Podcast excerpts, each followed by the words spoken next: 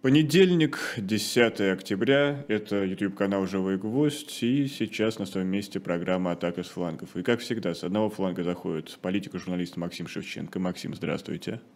Здравствуйте. И журналистка-феминистка Лиза Лазерсон. Лиза, здравствуйте. Добрый день. А, к сожалению, вот хочется начать именно с этого слова, а, жизнь не ведет нас по какому-то определенному сценарию эскалации. Каждую неделю новости становятся все грустнее и грустнее, а ситуация все страшнее и страшнее. Но это может быть какое-то определенное паникерство или еще что-то. Не знаю, как это назвать, но вот сегодня мы проснулись, узнав, что Украина подверглась бомбардировкам со стороны России, массовым ракетным бомбардировкам. Также появились новости о том, что Россия и Беларусь э, готовят совместную региональную группировку войск для своей защиты. Что подразумевается под этой защитой, ну, бог его знает.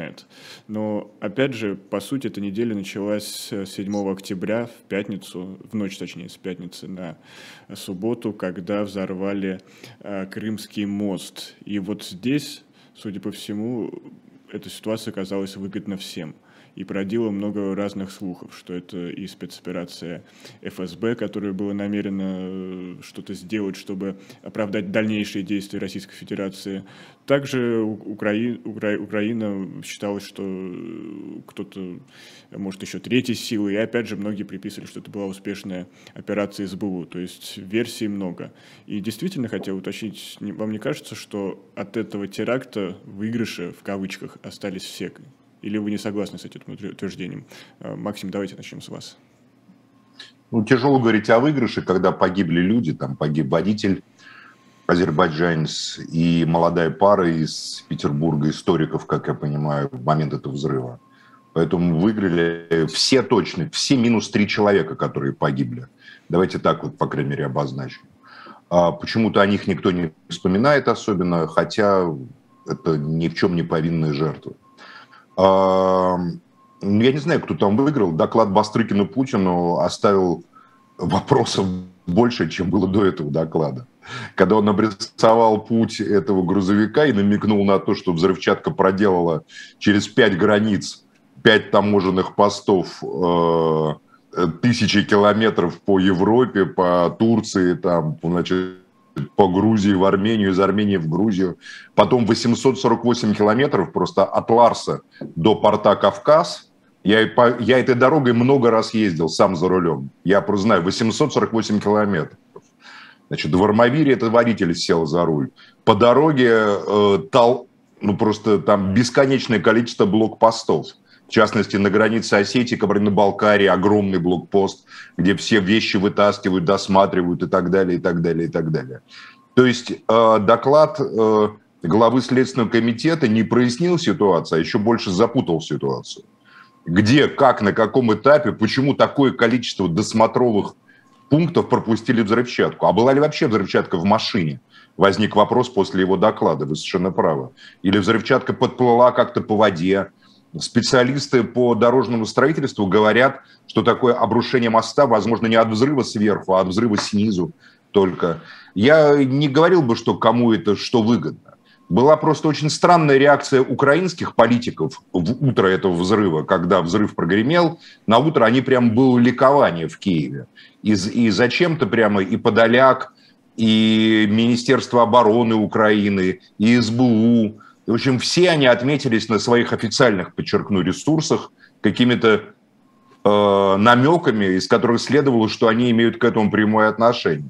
Очевидно, к вечеру, когда эйфория завершилась, э, стали переводить стрелки сюда, на внутрироссийскую ситуацию, потому что поняли, что, во-первых, они признаются таким образом в теракте, в ходе которого погибли ни в чем не повинные люди, гражданские, раз – а во-вторых, они признаются в атаке на стратегический объект России, инфраструктурный, стратегический там и так далее, про который можно сколько угодно говорить, что Крым там Украина или Россия, рассуждать на эту тему.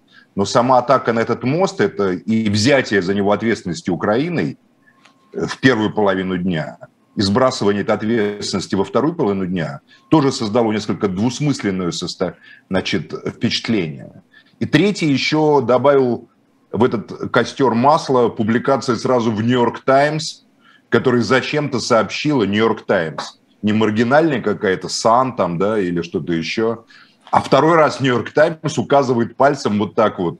Это украинцы взорвали, написал Нью-Йорк Таймс. Мы точно знаем, что это взорвала Украина. Мы точно знаем, что это взорвали украинские спецслужбы. А, первый раз, напомню, Нью-Йорк Таймс сообщила о том, что Дарью Дугину убили украинские спецслужбы без согласования с американцами, что вот мы, мол, американцы, не имеем к этому никакого отношения. А сейчас они прямо еще раз указывают на то, что вот, мол, украинцы взорвали Крымский мост. Не мы, американцы, а сами украинцы. Зачем это делается? По неволе мысли возвращаются к началу всего и всей этой истории, к февралю, когда мы рассуждали о неком сговоре между Вашингтоном, Москвой и Пекином, сговоре, который сорвался только по причине безобразной, плохой подготовки специальной военной операции, расчета на Блицкрик, провалившегося Блицкрик и так далее, и так далее, и так далее. Но очевидно, что эскалация войны сейчас будет усиливаться, будет усиливаться эти ракетные удары, каждый день опять пойдут. Будут, очевидно, готовиться какое-то полномасштабное наступление российское. Я считаю, что очень велика вероятность вступления в войну Беларуси, например, очень велика вероятность, или удара со стороны Беларуси по, в обход Киева туда на Луцк, на то, чтобы перекрыть эти значит, каналы поставки. Ну, я вот Лиза вижу, очень хочет сказать, поэтому я послушаю. Я у Лизы еще небольшое уточнение э, введу в нашу беседу. Вот как ты считаешь, э, вот этот удар по Крымскому мосту, это именно удар по имиджу Путину, по его последним достижениям, или это именно как раз оправдание, что он был прав, и то, что он начал 24 февраля, э, абсолютно было необходимо ровно для того, чтобы остановить э, дальнейшую эскалацию, которая могла бы быть? Со стороны Слушай, Украины? ну это на самом деле вопрос, опять же, из серии, кому это выгодно. И мне кажется, в нем в самом есть какая-то вот такая моральная, что ли, неполнота в этом вопросе. А, то есть я видела даже, что опросы даже вот на хотел сказать, эхи на живом гвозде проводились, а, мол, а, кто взорвал ваши версии, и не было понятно, было примерно 50 на 50, естественно, версия, что ФСБ, естественно, опять подрывает сама себя, и версия а, украинского так называемого теракта. Но я бы хотела поговорить про вот как раз ту, вот такую, знаешь, вот медийную сторону этого всего, мемчики, какие-то отсутствия какой-то вообще этики к погибшим, потому что, опять же, вот Максим, спасибо ему поднял хотя бы вопрос о жертвах, а, которых было трое. Вот этот водитель, он был наемным, как бы, не хочу говорить слово шахид, а, наемным смертником, или он не знал, его подставили. Об этом же вообще ничего не говорят. Говорится про троих, из которых пара, какая-то петербургская там пара историков, которые ехали снимать фильм. И вот мне все это кажется совершенно каким-то бесчеловечным, и понятно, что украинцы имеют право на такую реакцию. Понятно, что вот эти вот фотографии с открыткой, которую все видели, да, открытку сделали с взорванным мостом, а, их реакция реакцию мы обсуждать не будем, они как бы сторона вот э, э, такой сложной ситуации военной. Э, говоря о там, российских либералах, об оппозиционерах, которые постили мемчики, притом, извините меня, мемчики наших либералов полностью повторяли реакции наших военкоров, потому что они говорили, ну и где? Где ваши красные линии? Где ваши красные линии? Где ваш судный день, Дмитрий Анатольевич Медведев? Понимаете, да?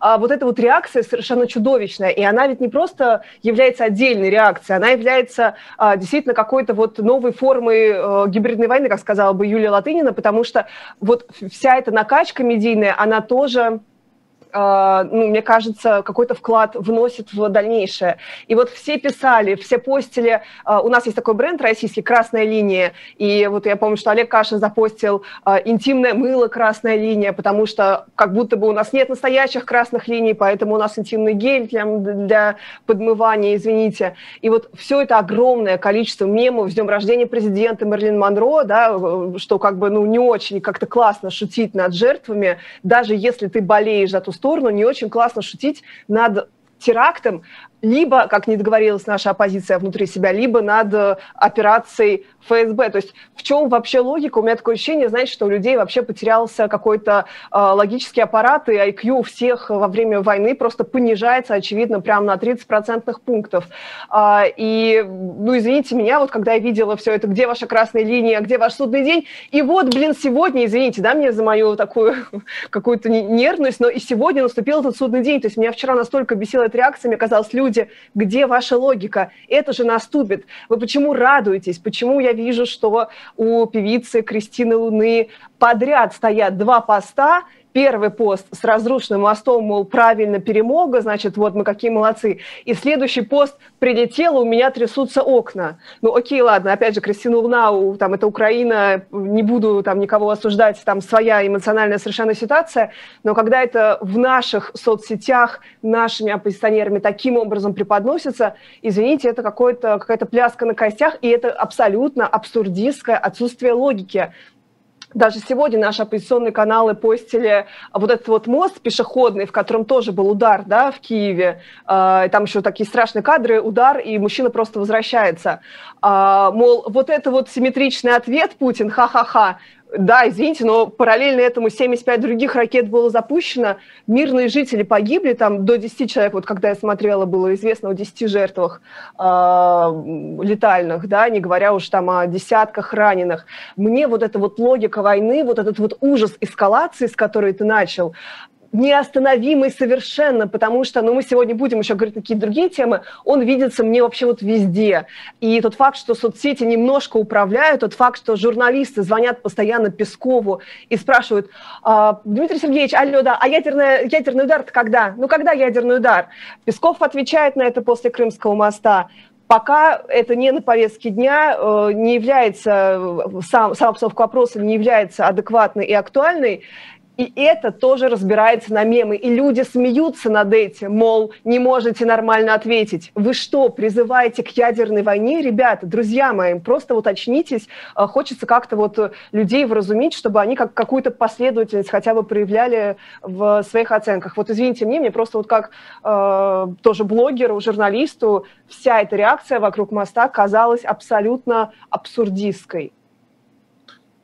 Абсолютно согласен с Лизой. Тут атаки с флангов не получается, потому что абсолютно ясные и четкие моральные оценки всего этого. Я бы еще только добавил, что на самом деле полный провал специальной военной операции, полная неспособность разведки доложить точно, штабов спланировать ясно, выделить нужную, оценить обстановку политическую, оценить обстановку моральной готовности э, к сопротивлению той населения, той территории, на которую ты планируешь вторжение. А вообще неспособность адекватно оценить вот все происходящее. Теперь э, будут э, стараться забыть, а те, кто будет напоминать об этом, будут наказывать еще, возможно, с помощью непрерывного такой эскалации как бы ракетных ударов и демонстрации технологического превосходства над Украиной. А, и, конечно же, вот этот вой, который стоит такой ура-патриотический, ну вот мы им показали. Ну, это, конечно, просто вот омерзительно. Я другого слова подобрать не могу. Главное, чему радуетесь-то? Бьете по Святой Софии, по матери городов русских, по Киево-Печерской лавре, по э, древнему русскому городу, как угодно называйте, русский, украинский, и радуйтесь этому сами. Поразительно просто. Постмодернистское э, бесчувствие, такое скорбное бесчувствие, как выражаясь словами э, Сакурова, обначил так и свой, один из ранних своих фильмов, оно просто доминирует. Как будто мы имеем дело со все больше превращающиеся в куклы они и так были куклами, и еще казалось уже дальше невозможно. Вот этими вот всем этим набором политиков и пропагандистов. Медведев, который уже потерял человеческий облик, на мой взгляд, то там угрожает в Твиттере, то ходит видео, э, там ракеты всякие проверяет, как они будут там бить, стрелять. Нет, я понимаю, война это, она уже существует и действует вне человеческой воли и вне желания простых людей. Войной управляют как говорится, государи, а страдают и умирают люди. Поэтому что же делать? Сегодняшнее утро показало, что э, эскалация неизбежна, и миллионы будут вовлечены в кровавую бойню. Я уверен просто в этом. И вот хочется поговорить о тех, кто пытается вернуть здравый смысл, о тех, кто призывает к миру, и о таких лидерах мнениях, как э, Папа Римский и Илон Маск. И те, и другие по-разному выступали, что необходимы переговоры, мирные переговоры, можно без предварительных условий, но лишь бы остановить э, кровопролитие, остановить стрельбу. И при этом отдельно отметился Илон Маск, который открыл целые твиттер-треды о том, как он видит примирение России и Украины и насколько это важно. И при этом и того, и другого практически записали во враги Украины и назвали э, ярыми, не знаю, сторонниками Кремля. Но это, конечно, совсем радикальные такие э, полярные точки зрения я сейчас э, озвучиваю, но все равно. Почему вот именно голоса здравого смысла объявляют сейчас врагами Лиза, как ты считаешь?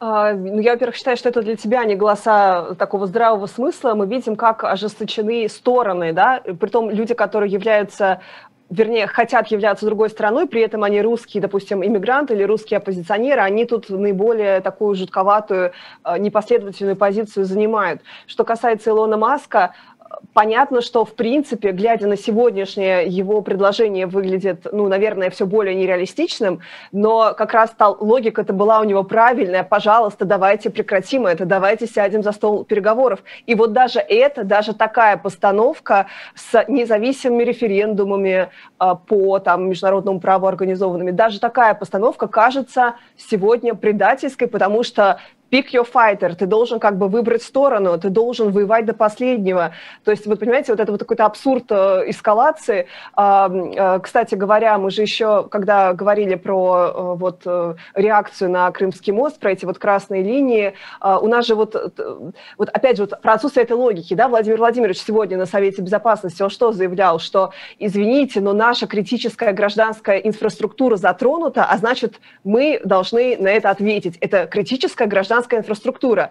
При этом через буквально вот малюсенький абзац у него было, что мы тоже бьем по, критической, по критической гражданской инфраструктуре э, Украины. Но первый он называет терактом, а второй является частью спецоперации. То есть я не хочу нарваться на дискредитацию, но вы понимаете, что нет никакой логики. Просто нельзя с точки зрения какой-то адекватности и логики вообще судить стороны в участиях э, в условиях э, боевых действий, потому что, видимо, никакой логики нет. И здесь тоже совсем какое-то адекватное, э, невинное, но оскорбительное для украинцев предложение о мирных переговорах с референдумами, э, оно воспринимается вот так так в штыки, точно так же, как, я не знаю, критика э, Запада тем же самым Наумом Хомским, да, о котором мы все время говорили, что вот он критиковал, при этом его так э, э, расфигачили там у себя на родине, в Америке, его такой вообще критике подвергли, его так затравили, затравили, ну, не буду говорить затравили, да, потому что, наверное, все-таки до него это не, не слишком сильно э, дошло, но то есть он стал таким объектом э, насмешек, э, что даже, мне кажется, ну, как бы встает вопрос об адекватности людей, которые призывают к чему? К дальнейшему нарастанию конфликта, действительно к ядерной угрозе и Маск же написал об этом спустя один твит. Окей, ребят, давайте попробуем тогда повернуть вопрос так, что если не будет мирных переговоров, будет ядерная угроза. И они говорят, да, будет, но что мы, мы жертва, мы должны садиться за стол переговоров с этим вот агрессором? Понимаете, это вот я пока не вижу выхода из этого, и меня прям вот сильно очень вся эта ситуация пугает, она становится такой раскручивающейся воронкой, да, в какое-то вот абсолютное зло, в ядерную угрозу, и это абсолютно неизбежно, потому что соцсети, да, они управляют политиками, и они влияют, и ваши вот э, злые комментарии, они на самом деле влияют на ситуацию, да, сначала мемчики кто-то там постит в своих бложиках в Телеграме а, там какие-то рядовые люди, потом это берут военкоры, военкоры накачивают и, там еще больше какой-то злостью, агрессией уже начальников каких-то военных, и так принимаются решения. Вот я в этом абсолютно убеждена. Я абсолютно убеждена, что Медведев следил, как его троллили, чтобы сегодня высказаться, например. А, извините, может быть, это какой-то хвост виляет собакой, но мне кажется, что это действительно так, и поэтому Маск Маска именно такое и вызвал Э, ожесточение со стороны комментирующих. Максим Леонардович, а вот в дополнение к предыдущему вопросу про Маска. Ну, а, вот он же крупный ведь промышленник. Он, казалось бы, мог бы на войне заработать, как это принято всегда у людей, которые обладают огромными ресурсами, но он почему-то уступает за мир. Почему? Ну, я продолжу ту линию, которую я тяну, начиная с февраля. Я считаю, что глобальный конфликт, он имеет несколько уровней. И трагедия Украины, и трагедия России – это как бы уровень материалистический, где реальные человеческие жизни э, исчезают, льется кровь, разрушаются прекрасные наши города, украинские, российские, там, Курск, Белгород тоже там, и так далее. На, если мы поднимемся выше, то мы увидим, что это глобальный конфликт между традиционалистским и либеральным клубами между двумя э, группами элит мировых, которые делали по-разному ставки, на, можете сказать, на разные типы капитала, марксистской позиции, можете с традиционалистской позиции, на разную антропологическую как бы реальность. Либералы говорили о том, что человек – это социальная сущность, что папа и мамы нету, там есть партнер один, партнер два. Я сейчас не даю этому оценок, я не даю негативный, ни позитивный, просто описываю дискурс. Традиционалисты к которым, безусловно, относится Папа Римский, тут, наверное, сомнений нету, а говорили другое. Но, но вот Илон Маск, фигура Маска просто многими непонимаемая. Надо внимательно изучить, кто такой Илон Маск. Илон Маск, я считаю, что это ответ традиционалистского клуба либеральному клубу, это как бы у каждого были свои мальчики-вундеркинды. Если у либерального клуба это были без малейшего антисемитизма говорю, как бы еврейские супермальчики, такие как Цукерберг, там, не знаю, Гейтс там и так далее, Илон Маск родился в Притории. Э, мать немка, а отец англосакс, заработавший деньги на торговле изумрудами в Танганьике в 60-е годы, то есть в постколониальному, постколониальной Африке. И если его мать везде и всюду пиарят и показывают, то про отца мы не очень много чего знаем написано, что он был суровый в детстве с Илоном Маском, то, что мать развелась с ним. А, и несколько раз я встречал в разных источниках, что, он, что его отец с каким-то аристократическим, значит, как бы стойкостью, как бы там, как бы, то есть намекают, что он еще принадлежит к аристократии. Таким образом, Илон Маск, условно говоря, это англосаксоно-германский э, тип личности, возвращающий нас вообще к старой полемике начала 20 века а, когда либеральный клуб сознательно ассоциировался, условно говоря, с таким транснациональным еврейством, а оппонировал ему, по крайней мере, в европейском правом дискурсе такой германо-англосаксонский тип личности, там типа Гейзенберга, типа там, не, не знаю, каких-нибудь еще немецких физиков, э, э, ракетчиков, которые вполне, как говорится, по своим взглядам были крайне управлены. А, не надо думать, что Илон Маск это такой прогрессивный либерал. Он вполне а, ассоциирует себя с республиканской партией, безусловно.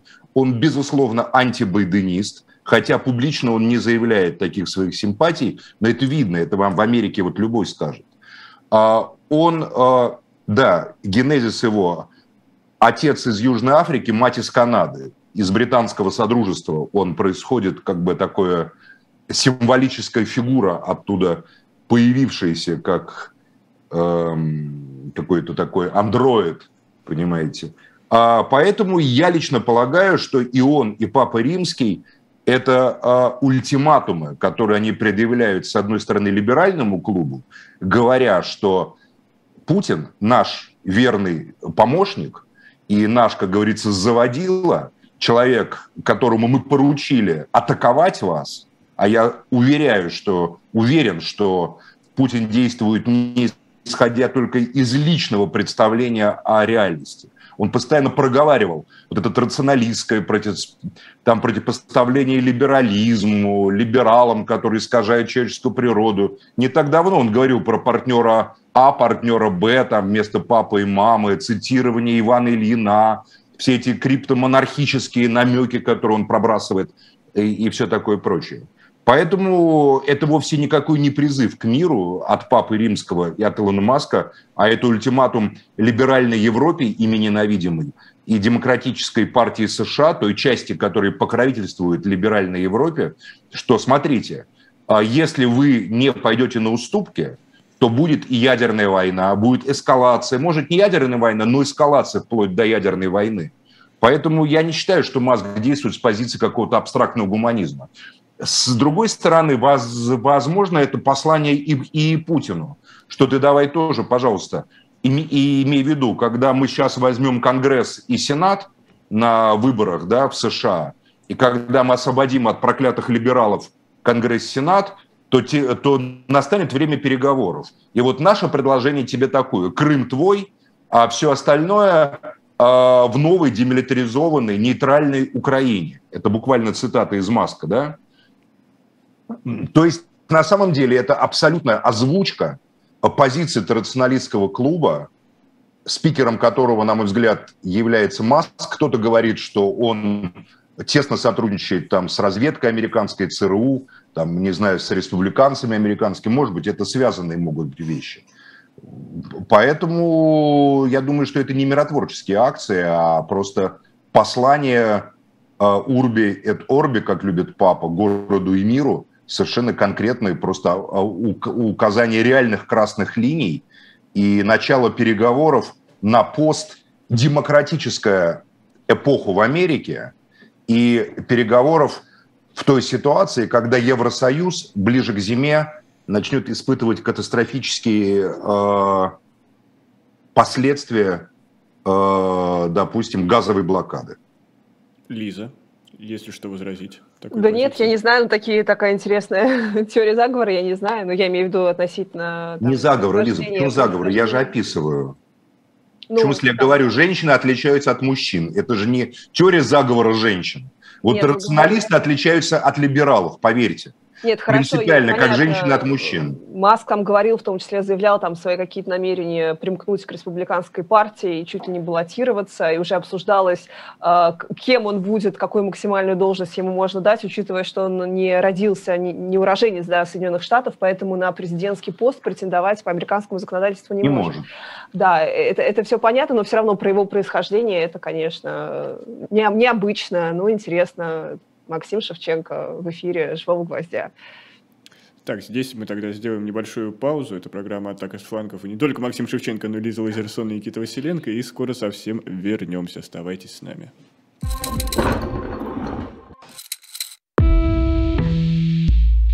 Вы лучше других знаете, что такое хорошая книга. Мы лучше других знаем, где ее можно купить. Книги на любой вкус с доставкой на дом. Интернет-магазин «Shop Diletant Media».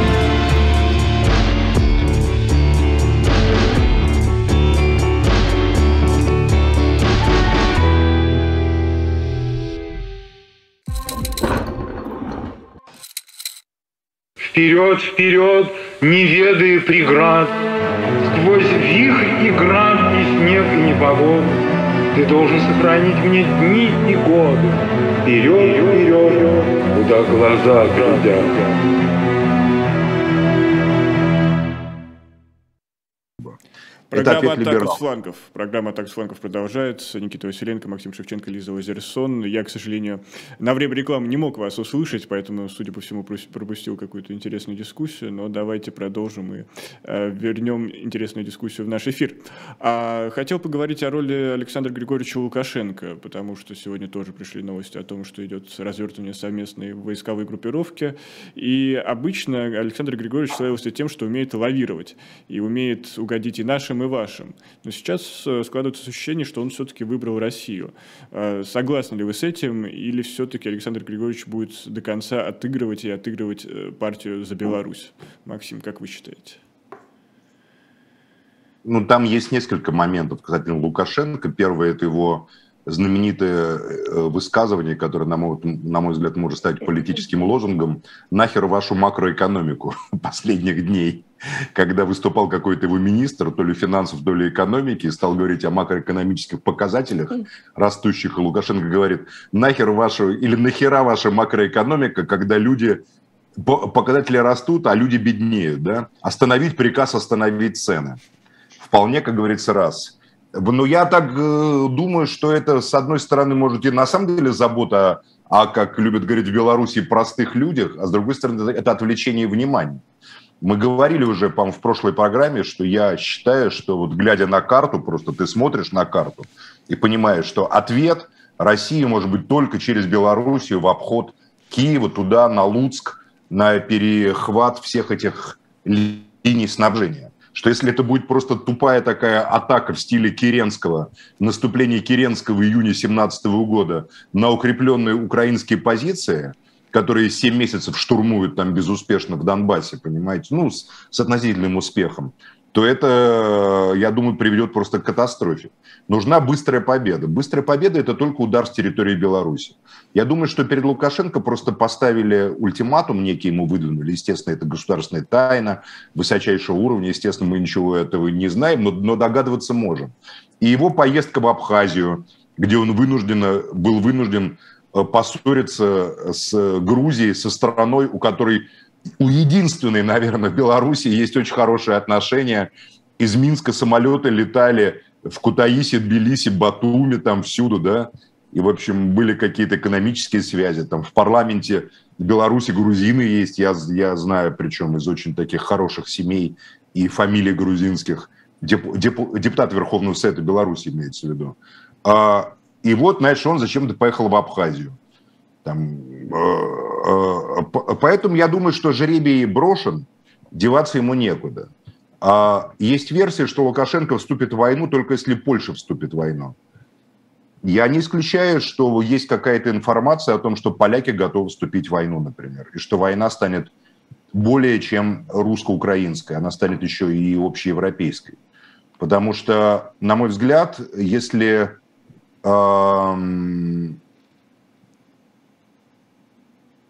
если Польша напрямую в войну не вступит, то и белорусская армия не пойдет на территорию Беларуси, на территорию Украины. Но это не значит, что через территорию Беларуси не могут пойти российские войска, как это уже было в марте э, и феврале 22 года. Поэтому я думаю, что вот с этим связано. То есть Лукашенко выбрал Россию? Я думаю, у него нет выбора. Я думаю, что его поставили перед таким жестким фактом, когда он уже не может просто выбирать. Лиза, а ты как считаешь, был ли Александр Ой. Григорьевича выбор? Э, я считаю, что, конечно, никакого выбора не было, и это такая плата за поддержку Путина в разных жизненных ситуациях э, Александра Григорьевича. И, в общем, вот, да, как там говорится, какая-то русская поговорка, в общем, про то, что долг красен чем-то там, выплатами. И вот, не и вот они... Видно, что это долг, если честно. Не я думаете, думаю... что долг? Я думаю, что... Ну, Нет, ну, я ладно, не понимаю, что Беларусь должна так сильно России, честно вам скажу. Я думаю, я еще раз, я вот хочу просто пояснить. Я полагаю, что белорусская армия не двинет на территорию Украины, а российская через территорию Беларуси может атаковать. Э, это логично напрашивается просто при взгляде на карту. А, но белорусская армия вступит только если поляки вступят в войну. Но поляки могут вступить. То есть война вот в ближайшие несколько дней, недель может стать э, там, к 15 числу, например, 15 октября, может стать общеевропейской войной. Вот а... эту угрозу я вижу просто реальной. Я полагаю, что Лукашенко не потому, что он такой смешной и усатый, как его часто представляют, он очень умный и серьезный и опытный политик. Я думаю, что не, не, не, не только из Москвы давление, но, возможно, он понимает, что общая ситуация становится таковой, когда уже в роли какой-то там Швейцарии ты не отсидишься. Тем более, что Беларусь это не Швейцария далеко. Там есть и военные базы, и она не нейтральная страна, по большому счету. Поэтому я думаю, что просто превентивно он начал готовиться. Готовиться к тому, что война выйдет за рамки России, Украины, что в нее могут вступить Польша, там, не знаю, Венгрия и еще другие страны.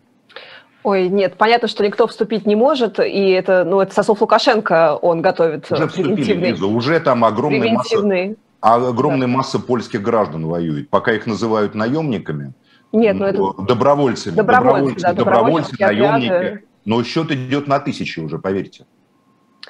А, как бы то ни было, понятно, что это, ну, во-первых, во-первых, Беларусь, во-первых, Беларусь, ну, изначально почему она оказалась под санкциями, потому что, если мы помним, то в феврале она э, все-таки открыла свои границы для транзита, для размещения военных. Кстати, там же учения тоже проходили на границе, помните, вот еще до 24 числа. А, поэтому всегда ее страна была понятна, никаких там не было э, колебаний, кроме признания. Кстати, Почему говоря, Польша может открывать границы для референдумов. транзита украинского оружия, а Беларусь не может для российского. Польша связана своими Речь, договорами, Украина, да, а, Беларусь своими договорами. И в этом не было ничего такого экстраординарного. Все это согласно УДКБ и всему остальному. А, кстати говоря, про вот эту вот эскалацию, про то, что мне тоже кажется, что уже однозначно, и не надо смеяться, опять же, вот в стиле вот этих мемчиков про Лукашенко, который, наконец, покажет, откуда, откуда готовится нападение, потому что, да, он покажет, но он и осуществит, а, да, и, кстати говоря, вот благодаря всем этим ударам по Крымскому мосту заодно как-то появилась как будто бы а, цель какая-то у спецоперации. Я просто заикнулась о феврале, да, о начале войны, и помните, ничего же не было было понятно. И постоянно не было понятно. Пока это все шло полгода, постоянно менялись цели, постоянно менялись задачи, а, постоянно колебалась там линия Владимира Путина. И тут, наконец, случилось что-то, и мы уже забыли, как будто бы, что цели не было. И вот сегодня Владимир Владимирович теперь, с новой теперь... целью то есть теперь, э, э, дорогая Лиза, вы считаете, что война, можно ее наз- назвать за мост? Да. И как бы, война за мост. Война, так она и войдет да. в историю «Война за мост». А, я считаю, что да, потому Есть что замост. если мы даже говорили, вот мы на той неделе с вами говорили про референдумы, но как будто бы опять вот логика, да, вот те самые потерянные IQ, которые у всех потерялись. А в 2014 году уже проходили референдумы, и Россия вроде как там их э, неформально, да, признала, де юра ничего не оформив, и все. И дальше, где вы были 8 лет, можно адресовать, собственно, э, тем же самым людям, которые сегодня устраивали атаки на там Киев, Харьков, э, Днепр, Сумы и так далее далее. Те же самые люди, которые 8 лет наращивали с Украины товарооборот, они это, как говорится, к этому имеют прямое отношение, на мой взгляд. А когда-то... Мне иногда кажется, что вообще Зеленскому мстят за то, что убрали Порошенко. Порошенко-то был другом посла России Зурабова. Вполне, как говорится, в России имел заводы, принимаем. На мой взгляд, вообще был ставленником Москвы Порошенко в 2014 году. Считался таким компромиссным решением. Имел тесные связи с солнцевскими вот убрали Порошенко, пришли как бы люди Коломойского к власти, и это привело к эскалации. Да Порошенко еще и Янукович был, это вообще э, друг, брат. Ну нет, сват, никакой, ничего подобного, вы как раз заблуждаетесь. Вот это ваша ошибка фундаментальная. Янукович был связан с украинской территорией гораздо больше. Да, политически с Москвой, но экономически Янукович, как и все донецкие элиты, были связаны с территорией Украины с Донецко-Криворожским бассейном, с Янакиево, с Макеевкой там и так далее. Как не относись к Януковичу, но ему было на что опираться внутри Украины. А у Порошенко заводы были в России. Заводы. По Донбассу летят снаряды, бомбят Донбасс, а его заводы шоколад Рошен производит. И Путин ему говорит на фоне дебальцевских боев, жму руку, обнимаю. Это и есть, на мой взгляд, это и был главный как бы вот их план. Что так в 2014 году? Почему не признали ДНР, ЛНР в 2014 году, 11 мая, когда референдумы прошли? Почему? А, почему? Потому что своего Порошенко надо было в Киеве посадить, своего друга ближайшего, понимаете, своего партнера, дорогой уважаемый киевский партнер.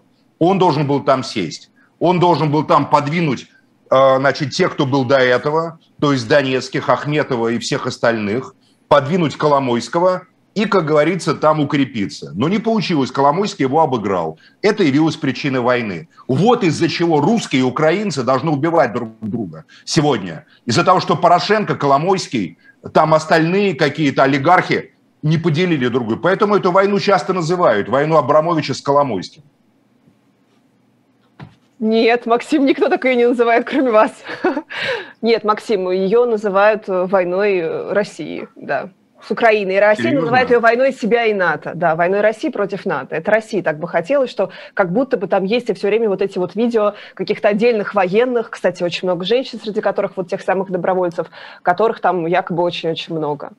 Вот. Но ну. Абсолютно империалистическая война не в интересах народов ни России, ни Украины, только в интересах крупного капитала, который уже к весне, после того, как пройдут выборы в США, как э, в Европе фашисты придут к власти, во многих странах могут прийти, и, или националисты их назовем, давайте более как бы э, разумно. После поражения либерального клуба вы увидите, как эта война вдруг возьмет, да и начнет сворачиваться, завершиться. А десятки, сотни тысяч убитых на полях сражений просто так как бы забудутся в такой пиар-флер, их заставит забыть. Абсолютно война в интересах империалистического капитала, не в интересах Украины, не в интересах России. А, Никаких тут нет интересов. Для Украины тут нет независимости, для России тут нет никакой государственности. Это вот э, я просто не могу занять другую позицию. Ну, я считаю, что страны России, конечно, да, потому что э, вот когда тоже вот ловят на каких-то несоответствиях, на непоследовательности э, там наших политтехнологов, которые придумывают все эти тезисы про русский мир, на который всем на самом деле, ну, в принципе, все равно. Понятно, что цели совершенно другие, что цели абсолютно такие какие-то э, жестокие, там, цели там начала 20 века или 19 там конца. А, но что касается Украины, возможно, когда-то это и были какие-то там другие цели, сейчас это отечественная война, и любой украинец вам скажет, за что он готов Далеко не э, любой, Лиза, умереть, тем более, тем более после того, как мы это опять любой, видим Лиза, в Донецке, в Луганске милиция вот, ДНР, милиция ДНР и ЛНР тоже состоит из украинцев. Поэтому не любой украинец. СБУ арестовывает сотни людей, поэтому не любой украинец преследуют э, депутатов оппозиционного блока или этого блока Киевы за жизнь. Их преследуют, их объявляют врагами и грозятся расстрелить. Там расстрелять. Поэтому не любой украинец. Вы не верите никакой пропаганде, ни российской, ни украинской. Поверьте, в Украине тоже не все так однозначно. Да, люди, конечно, в ярости и в ненависти Максим, да от ваш, этих ракетных ударов. Ваш Ахмедов сразу, как только, там, как только начались военные действия, он сразу сказал, что... Совершенно. Ну хорошо, вы говорите, Ахмедов. что он тоже что он, что он сторона конфликта, что у него были какие-то договоренности. Да, он начал сразу, фин... он всегда да. финансировал. Он занял, как говорится, в 2014 году неправильную позицию. Вот и все. А если бы он занял правильную позицию, Мариуполь без боя, поверьте, пал бы и сдался бы э, там и так далее. Но Ахметов не хотел, потому что он не распоряжается своими капиталами. Его группа Рената Ахметова сейчас разгромленная и уничтоженная. Э, в него входили активы европейские. Вот вообще, если поговорить про Донбасс, у нас есть такой мем «Донбасс – русская земля». А я уже вам говорил, что это неправильный мем. Донбасс – это англо-бельгийская земля, поскольку акционерное общество «Новороссия» до 1918 года принадлежало англичанам и бельгийцам. Причем акционерами этого супер успешного общества, которое основал Джон Юз, в честь которого был назван Донецк, сначала он назывался Юзовка. И, и земля просто им принадлежала, земля. Князь Кочубей продал землю просто этому акционерному обществу. Это была собственность британского акционерного общества, территория Донбасса. Он стал так называемым русским только когда советская власть его национализировала. До этого даже белая армия шла на Донбасс воевать, там Маймаевский, там и другие, генерал Слащев, восстанавливая британскую собственность. Они воевали на британские деньги за британскую собственность. И вот у меня, допустим, версия. Ренат Ахметов почему был так успешен? Потому что, возможно, он восстановил в правах тех акционеров, которым принадлежал Донбасс. А это прежде всего были члены королевской британской семьи, например. Известные имена наиболее титульных акционеров, которые аж до 25 года выпускали акции общества Новороссия, планируя, что советская власть рухнет. Выплатил же Ельцин долги по французским кредитам на Первую мировую войну. Выплатил в 90-е годы. Франции, Российская Федерация Ельцинская, один из первых его указов было, выплатила долги по акциям за которые умирали русские солдаты в 14-18 году на французские деньги. А, почему мы не исследуем вопрос собственности британской и бельгийской, а там вообще не было русской собственности, вообще практически не было, на заводы и шахты Донбасса? они стали русскими или украинскими только при советской власти. До этого это Максим. священное право частной собственности. То есть они сейчас являются, если мы упразднили советскую власть, британской собственностью. Это не украинская собственность. Потому Максим. что акционерное общество на Западе никто не упразднял. Эти акции до сих пор, возможно, действуют. А, просто любопытный факт, что практически все крупные месторождения были в начале века, в конце 19 века, в начале 20 века, а, принадлежали западному капиталу. Это логично. Конечно, разумеется. Им Поэтому говорить про то, что это Россия, недра. русская земля, ну, хорошо. это чушь. Максим, хорошо. А Выкса, город Выкса, где был металлургический завод, который принадлежал англичанам, потом немцам, и был тоже национализирован после э, проигрыша в Первой Русскими. мировой войне. Это стало русским, украинским mm. только после революции. Только советская власть сделала эти территории национальными. До этого это собственность национального капитала. Логический вывод. Уничтожается советская власть, восстанавливается вот эта вот крипто Ивана Ильинская или там либеральная власть капитализма на Украине, там или в России, как бы такая правая. А, но собственников-то никто не отменял. Вот они пойдут потом и скажут, я уверен, уже эти переговоры ведутся там через Абрамович, через кого-то еще. Я это не утверждаю, это мое предположение. Почему, если с французами договорились по кредитам французским военным, 2014 года кредиты выплачивали в 90-е годы, 1914 года, которые были отменены советской властью. Пер, одно из первых действий Ельцина. Здесь будет то же самое придут и скажут, восстанавливаем собственности законных собственников Донбасса. Вот вам, пожалуйста. А что, группа Митала, индийская, хозяин Криворож стали. Пинчук с Ахметовым хотели ее за бесценок купить. Тимошенко у них это протестовала, за это ее посадил в тюрьму потом, значит, там Ахметов через Януковича. Потом, а, значит, у них ее отняли и перепродали группе Митала за там почти миллиард долларов. Понимаете, Криворож стали. А группа Миттала – это индо-британская глобальная компания. Поэтому если мы говорим о реальных интересах капитала, то нет никакого русского и никакого украинского. Это ложь, абсолютная ложь. Есть транснациональный капитализм, есть элиты, которые хотят заслужить уважение этого капитализма, преподнеся ими на блюдечке э, какие-то активы, шахты Донбасса или еще что-то. Вот они хотят, разрушив Европейский либеральный союз, восстановить как бы в собственности. Может, туда Илон Маск придет, понимаете, после всего этого. И будет там свои делать какие-нибудь Старлинки или Теслы на этом Донбассе. А, ну, Поэтому невозможно... все эти темы, вы совершенно правы в чем, Лиза, я с вами не спорю, что темы русского против украинского нет, это пропагандистский сюжет, это конфликт двух разных видов капитала, двух разных групп капитала глобального между собой на территории Украины и на территории России, в крови русского и в крови украинских украинского народа и других народов России, народов Кавказа там и так далее, и так далее. Я как раз говорю, что, к сожалению, к сожалению, конфликты есть. Э, кстати, ну мы сейчас к этому вернемся. Э, говоря об англосаксах, которые могут завладеть Донбассом, давайте реально... Они, вот... Нет, они есть подлинные хозяева Давайте Донбасса. вот про подлинных хозяев Донбасса. Вы знаете такого Вадима Новинского, уроженца Старой Русы, человека с российским паспортом, который был партнером Ахметова, вы знаете, у Вадим Новинский. Лично не знаю. Ну, вы знаете, что он существует. Ну вот, да. пожалуйста, вам российский предприниматель, который как бы владеет немножечко... Просто Донбассом. по доверенности вы не знаете закрытых акционеров.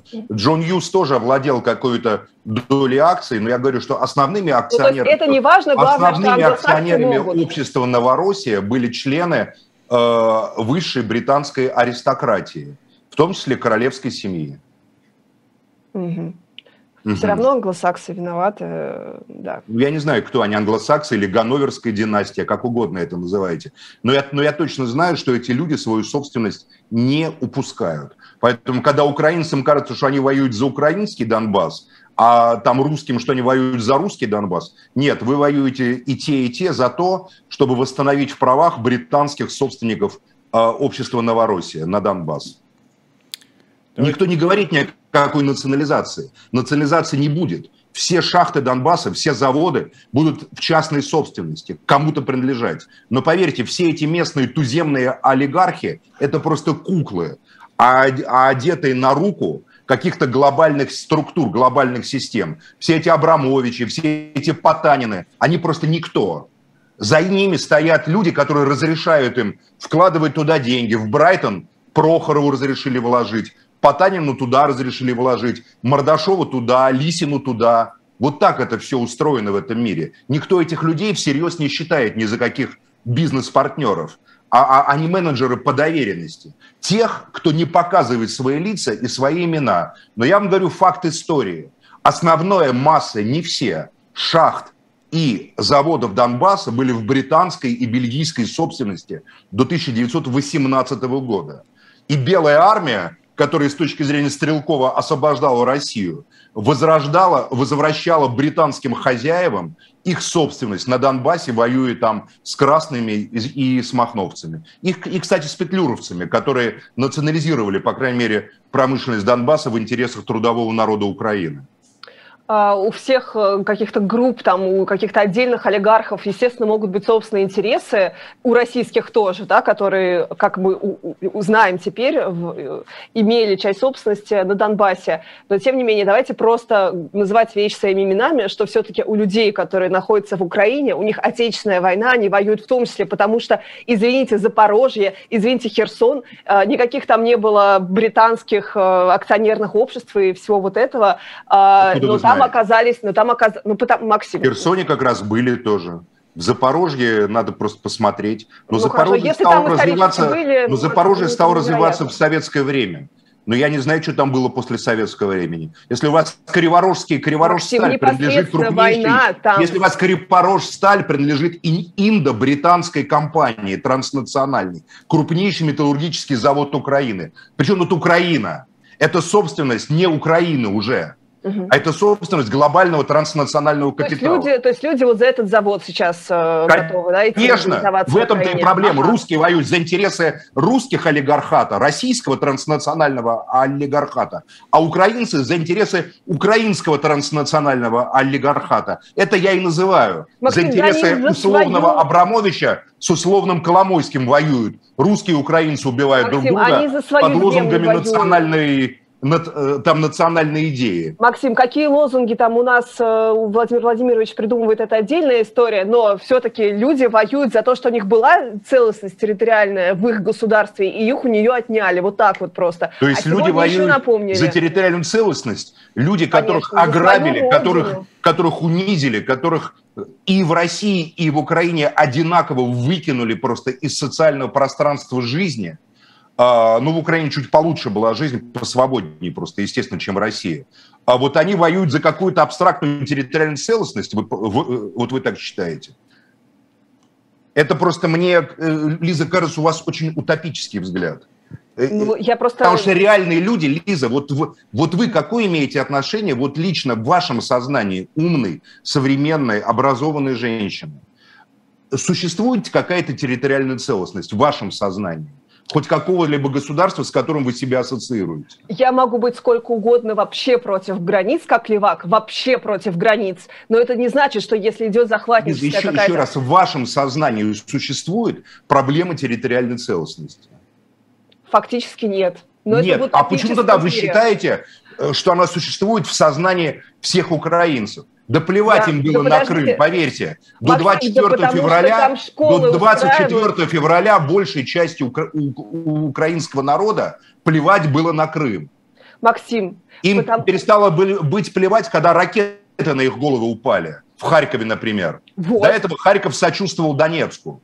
Так, вот. До 24 февраля Харьков сочувствовал Донецку до 24 февраля. Это у вас Харькова. откуда, Максим, откуда у вас такие данные? Все из Харькова, Лиза, из Харькова. Из Харькова, потому что мы созванивались с людьми. Ну, много знакомых, много друзей в Украине. Это как бы в сознании, я не знаю, вашего поколения, это разные страны. В моем сознании это одно пространство. И я закрытыми проблема. глазами знаю Максим, центр Одессы. Это проблема. Центр вы Киева. называете, вы говорите, что вот там э, Киевская София, проблема вот русский том, город. Вы говорите трудовой, наш город. Что трудовой народ брендировали русскими и украинцами и заставили убивать друг друга ради интересов разных групп транснационального капитала. Проблема только в этом. Если люди проснутся, то они поймут, что они воюют и умирают не за абстрактную родину, на которой они как были нищими, так и будут. Да нищими. за свой дом, Максим, свой дом, в который бомба, блин, прилетела. Что вы делаете, что это, вы Ну да, вот это, вот это вот я и говорю. То есть до, То есть началось все 24-го, когда бомба прилетела. А если бы бомба не прилетела, если бы не начали бомбить города, там, Харьков и так далее, и там не стали погибать люди, то украинцы и не факт, что поддерживали бы Зеленского. Да, это уже они сейчас, другие. может быть, не поддерживают Зеленского очень многие. Как, как Нет, ну сейчас они поддерживают, ну, я думаю, Эту многие. тему мы оставим для другого уже эфира, потому что время, к сожалению, подошло к концу. Я напомню, Максим Шевченко, Лиза Лазерсон, Никита Василенко. Это программа «Атака с флангов». Много чего не успели, но давайте тогда оставим это все для следующего раза. Но а дальше Лиза Аникина на «Живом гвозде» ответит на ваши вопросы вслух и эхо. В 6 часов сегодня «Тиранов» не будет. Программа а, переносится до следующей недели. А в 7 вечера политолог иностранный агент Николай Петров также ответит на ваши вопросы в рамках особого мнения и будет помогать Лиза Аникина. До новых встреч. Это была «Атака с флангов». Всего доброго. Политолог иностранный агент – это хорошо.